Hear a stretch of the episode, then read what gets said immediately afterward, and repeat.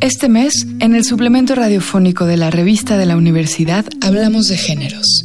Hoy nos enfocamos en transexualidades. Esta es la segunda parte de un programa doble en el que platicamos con la trans y activista Gloria Davenport. El ser trans es algo revolucionario. En el programa anterior, Gloria Davenport nos contó cómo nunca se identificó con ser niño ni se imaginó ser hombre cuando fuera grande. En mi infancia nunca me sentí hombre. Te hablo de 1965, 66, que es cuando yo nací más o menos, este 66 concretamente. Este, em, yo ya en el 70, por los cuatro años, yo decía que yo no era hombre. Yo, yo hubo un momento en el cual tuve la oportunidad de ver en la televisión a Janis Joplin, más o menos, este, pues yo calculo que habría sido cuando falleció ella, mi mamá tenía la televisión encendida, eh, y a mí me impactó verla, me impactó ver su fuerza, estaba cantando aquella canción clásica, la de and Shane, no sé si la has oído, el coro dice, But is no, wow, ¿no? Y en mi mente infantil, yo vi una leona, de ahí tengo esa, esa cercanía tan fuerte a las leonas, ¿no?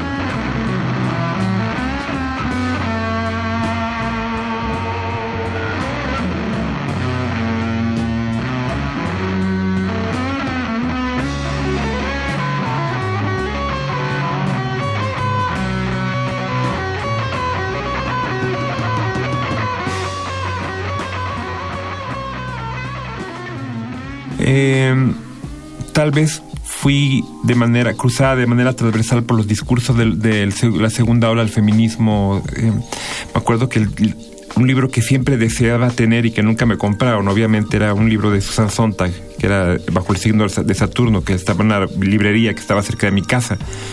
Porque yo quería leer a Sontag, porque yo veía que en las revistas que compraba mi mamá había entrevistas de ella, ¿no?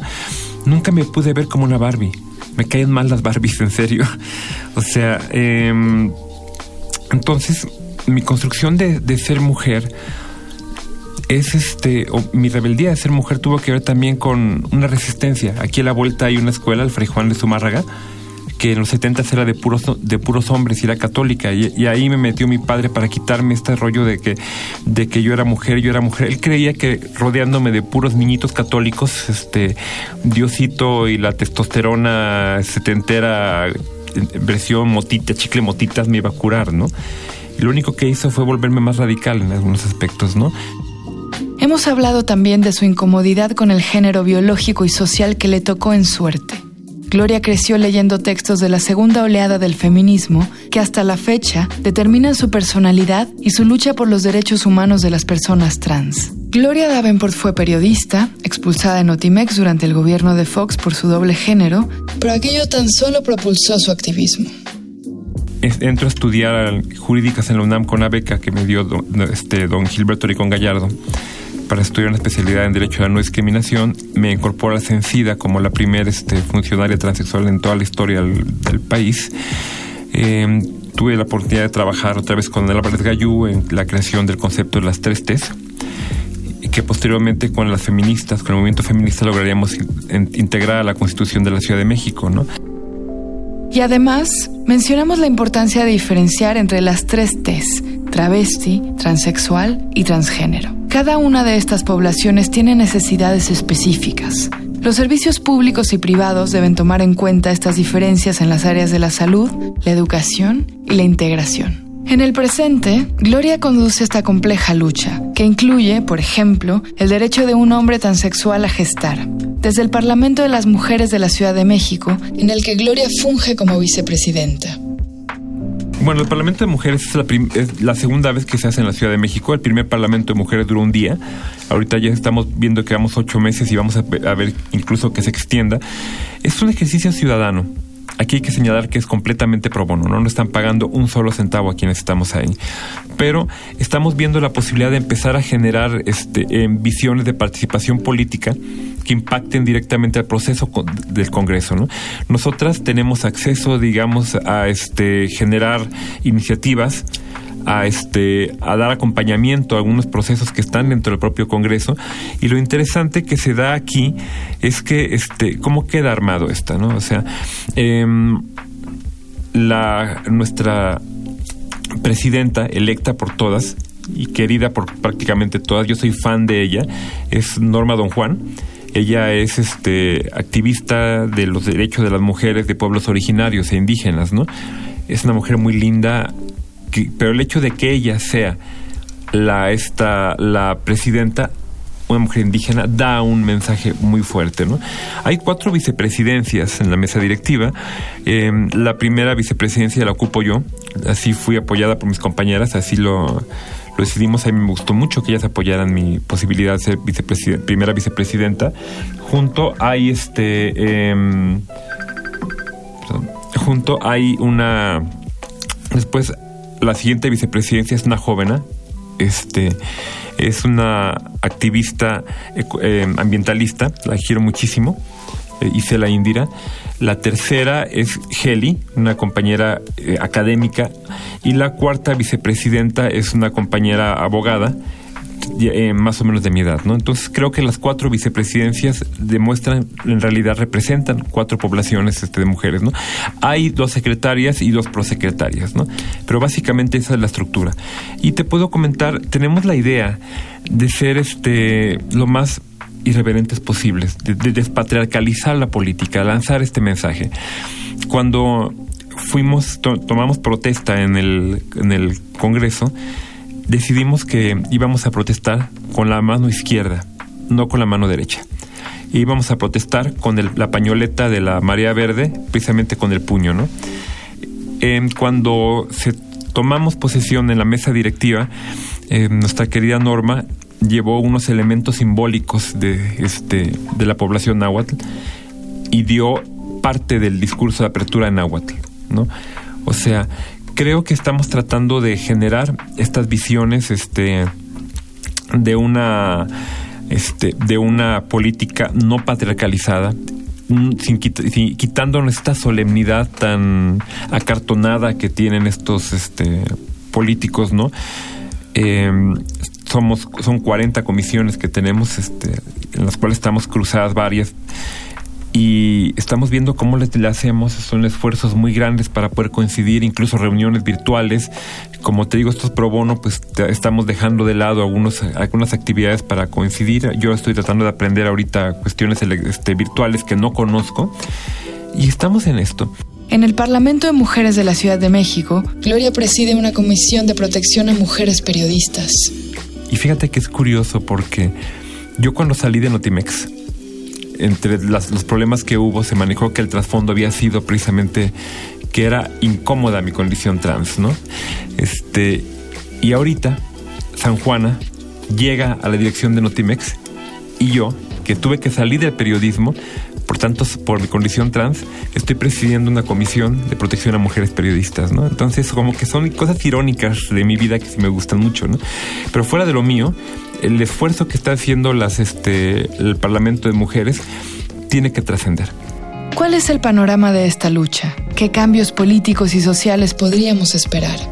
Bueno, mira, el, hecho de que la diputada Paula Soto, que este, em, ella preside la comisión de, este, de equidad de género, haya abierto este espacio e incluso ella misma, siendo diputada este, con toda la solemnidad, se haya unido a nosotras este, en esta protesta con el brazo izquierdo y la pañoleta verde, pues demuestra que de alguna manera el poder, este, bueno, más que el poder, el simbolismo del poder este, legislativo femenino, de la blanca, rubia, eh, em, bien, bien acomodada políticamente, este, económicamente, pues se está derrumbando, ¿no? Creo que la actitud y la, y la este, actuación de Paula deconstruye muchísimo la idea de, de privilegios, ¿no?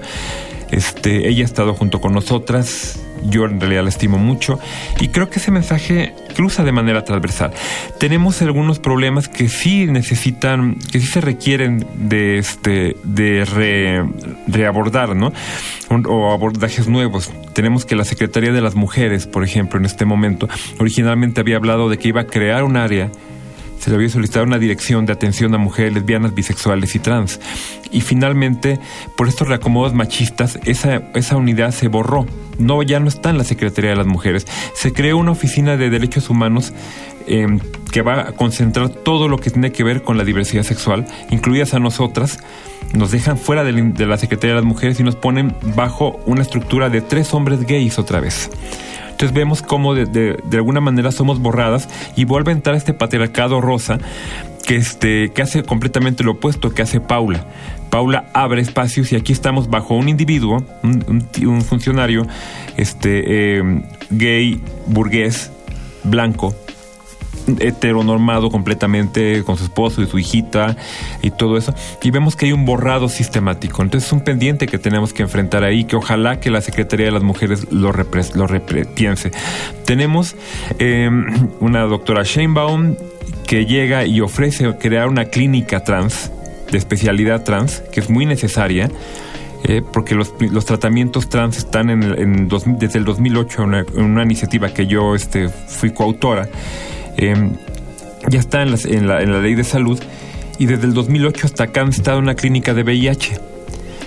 crear la clínica trans daría autonomía y nos sacaría de ahí, pero hay fuerzas y curiosamente los, las personas que están atrás de esta, de esta cuestión de que, de que no se cree la clínica trans, hay personas que están bien intencionadas, pero hay personas que vienen precisamente del PRD y están tratando de tomar el tema trans para golpear y, enredar de alguna manera el trabajo de la doctora Sheinbaum, ¿no? Em, puedes ver que algunas de las personas que están en contra de la clínica trans en fotografías aparecieron en el mismo desayuno de la de Alejandra Barrales este, em, para la diversidad sexual, ¿no? Y el discurso de no crear la clínica trans para que no estigmatice, yo no creo que la salud especialidad estigmatice a alguien, este, es el mismo discurso que se ha mantenido, que se ha utilizado para mantener a las personas trans en una clínica de VIH. Eso es más estigmatizante, ¿no? Y este, em, yo creo que en este momento las nuevas visibilidades que estamos tratando de dar es esta, esta forma que partimos al punto de arranque, al activismo involuntario, pero que en un momento dado ayuda porque cotidianiza, naturaliza, o sea, ya es más común ver a una persona trans caminando en la calle que antes, ¿no? Este, em, van a surgir nuevas realidades, como pronto, como hombres trans embarazados, ¿no? Qué bueno que surjan. Em, el tema de las relaciones este, amorosas entre mujeres trans y mujeres que no son trans, o sea, lesbianismos diversos, por ejemplo, poco a poco van a empezar a salir, ¿no? Y esta cuestión de este em, de generar nuevos sistemas de convivencia. Las vecinas, por ejemplo, las, este, las mamás, mi mamá ahorita ya me acepta, muchos años estábamos, estábamos separadas, ¿no? Creo que en un momento dado van permitiendo que esto avance. Mientras Gloria Davenport preside también la Comisión de Derechos Humanos del Parlamento, por nuestro lado, seguiremos atentos a las batallas sociales, económicas y legales a las que ella se enfrenta. Llegamos al fin de este programa. Para leer más sobre género, les recomendamos los artículos El hétero indeciso de Francisco Carrillo y la entrevista que hace Enrique Díaz a Judith Butler. Ambos textos se encuentran en el número de este mes de la revista de la Universidad de México. Consúltenla en el sitio web www.revistadelauniversidad.mx. Suscríbanse para recibirla mensualmente en su casa. Suscríbanse a este programa en su plataforma favorita de podcast. En Twitter y en Facebook nos encuentran como arroba revista-unam. Escríbanos sobre este programa a arroba shubidubi. Gracias a Yael Vais, a Miguel Alvarado y Andrea González. Yo soy Elvis Liceaga. Hasta pronto. Este programa es una coproducción de la revista de la Universidad de México y Radio UNAM.